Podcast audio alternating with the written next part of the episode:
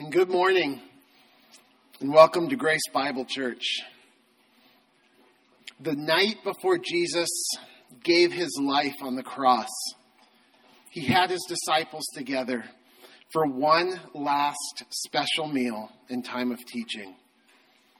He instructed them and all of his followers who would come after to regularly eat some bread and drink a cup and he said that they would do this in remembrance of him until he returned. We will be doing that together this morning, just like most every morning here at GBC. And then open that Bible to Mark chapter 14, verse 22. I'm going to read Mark's account of Jesus establishing the Lord's Supper. What we're about to do together in rem- in remembrance of him. Mark 14, 22 through 25. Let's read together. And while they were eating, he, Jesus, took some bread, and after a blessing, he broke it and gave it to them, and said, Take it. This is my body. And when he had taken a cup and given thanks, he gave it to them and they all drank from it. And he said to them, This is my blood of the covenant, which is poured out for many. Truly I say to you, I shall never drink of the fruit of the vine until that day when I drink it new in the kingdom of God. I want to make an obvious observation from this text. Jesus physically existed, he had a body and he will return. Jesus is the Son of God. He has always existed. Indeed, Colossians 1:16 clearly states all things have been created through him and for him. He is before all things. But then just over 2000 years ago, God the Son took on flesh and lived among his creation. Earlier in the book of Mark, Jesus himself gave the reason why he did this. In Mark 10:45, he said, He did not come to be served, but to serve. And the reason he came was to give his life as a ransom for many. So remember, Jesus physically existed, he physically exists. And at this dinner table in Mark 14 22, all of his disciples could see, they could touch, and they could feel Jesus' body. They didn't need physical, touchable, tastable reminders at that point. But in a few hours, they would be able to see his blood as it poured freely as he was whipped, nailed to a cross, then pierced through with a spear. Then three days later, Jesus would rise from the dead. He'd ascend to heaven, and he promised us that he would return, just as he indicated at the Lord's Supper. But while he was gone, his disciples, us, could no longer see him, couldn't touch him, we can't eat with him. But we all could still taste, touch, feel the physical reminders of the bread and juice that he left us in the Lord's Supper. In 1 Corinthians 11, Paul records that after Jesus that after Jesus spoke of the bread, he said, "This is my body," and then he instructed his disciples to do this, eat it in remembrance of me. Then he gave them the cup. And afterwards, he repeated, Do this in remembrance of me. Right? The disciples that night, they could see and they could touch Jesus, but very soon Jesus would be gone for a time. And while he was temporarily away from his people, he said he wouldn't drink of the fruit of the vine. And in wisdom, he gave us physical, seeable, palpable, touchable reminders of him the reality of his existence and the inevitability of his return in the Lord's Supper. Jesus still is, and he will return. But until that day, we believe without seeing. Doing this in remembrance of him holds a special importance for us who, for a time, can't physically touch or see Jesus until he returns. In the most recent Gallup poll surveying Americans, 81% of those living in our country say that they believe that a God exists. But for most, this is at most some belief in a distant spiritual being, not saving faith in ever present awareness of the triune God who revealed himself to us in Scripture, who died for our sins, gave his Spirit to us, and who will return to judge and reward.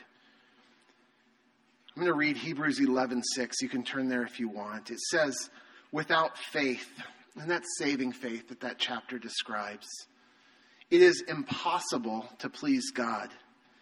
For he who comes to God must believe that he is, that he exists, and that he is a rewarder of those who seek him." In the Lord's Supper, Jesus gives us this physical, this regular, physical, seeable, touchable, tastable reminder that God is. And that's a necessary content of our belief. And that He will return to judge and reward, where He will eat and drink with us again. Christian, this ought to strengthen your faith. But before you're too quick to separate yourself out from those 81%, at least many of those 81% of Americans who say that they believe that God exists, but clearly do not have their life affected by that faith.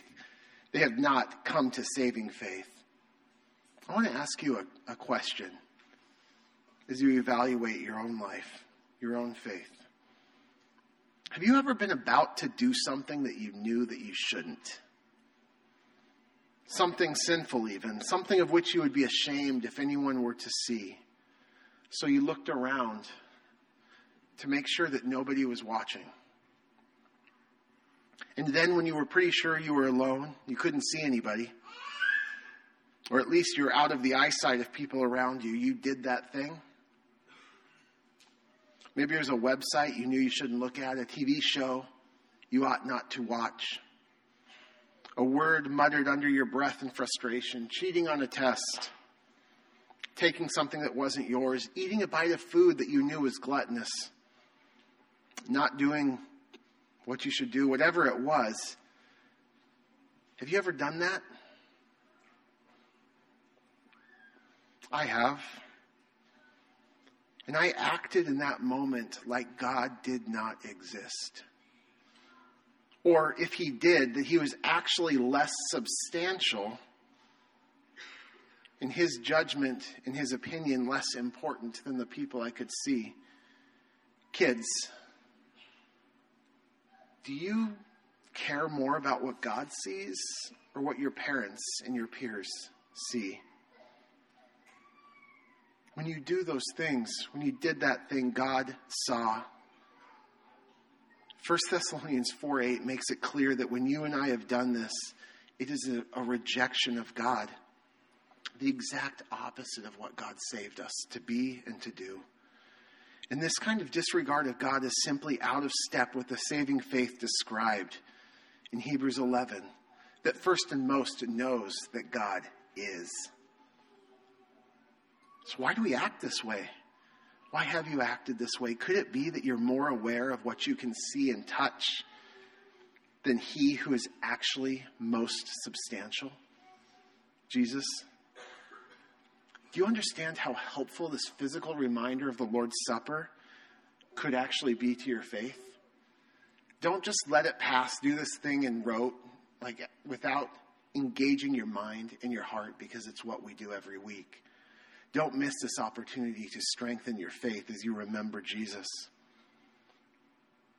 I pray that today and every single Sunday when you physically touch the bread, you will be reminded of the reality that God is even though you can't see him. And as the juice passes your lips and sits on your tongue, that you may contemplate the same Jesus who will return to judge, reward, and reign in his kingdom. The Jesus who spilled his blood for all who would come to him in faith. May touching, seeing, tasting these physical reminders of the God who was, who is, and who is to come guard you and me from God ignoring sin and spur us all on to true faith together. But perhaps you're here and you relate to God more as a spiritual concept or some far off, distant reality. Perhaps even you may believe with your mind that the God of the Bible is real, but that mental assent hasn't impacted the way that you live, think, and relate to Him. You haven't turned to Him in true repentance and saving faith. Consider Jesus, the perfect creator who became a creature so that sinners like all of us could find forgiveness and cleansing from sin. Because God the Father judged sinless Jesus for the sins of all who would believe. You can't out sin God's grace, but there is no other way to come to Him apart from faith. And so, if you realize by your own assessment that you're not a Christian, please let the bread and juice pass when it comes. But don't leave here today without talking to me or another believer about how you can be reconciled to God by grace through faith. We'll have people over here on your left to pray with you after the service. Please don't miss this opportunity. Men, please come serve us. And if you're a Christian, please take these physical reminders on your own as your heart is prepared.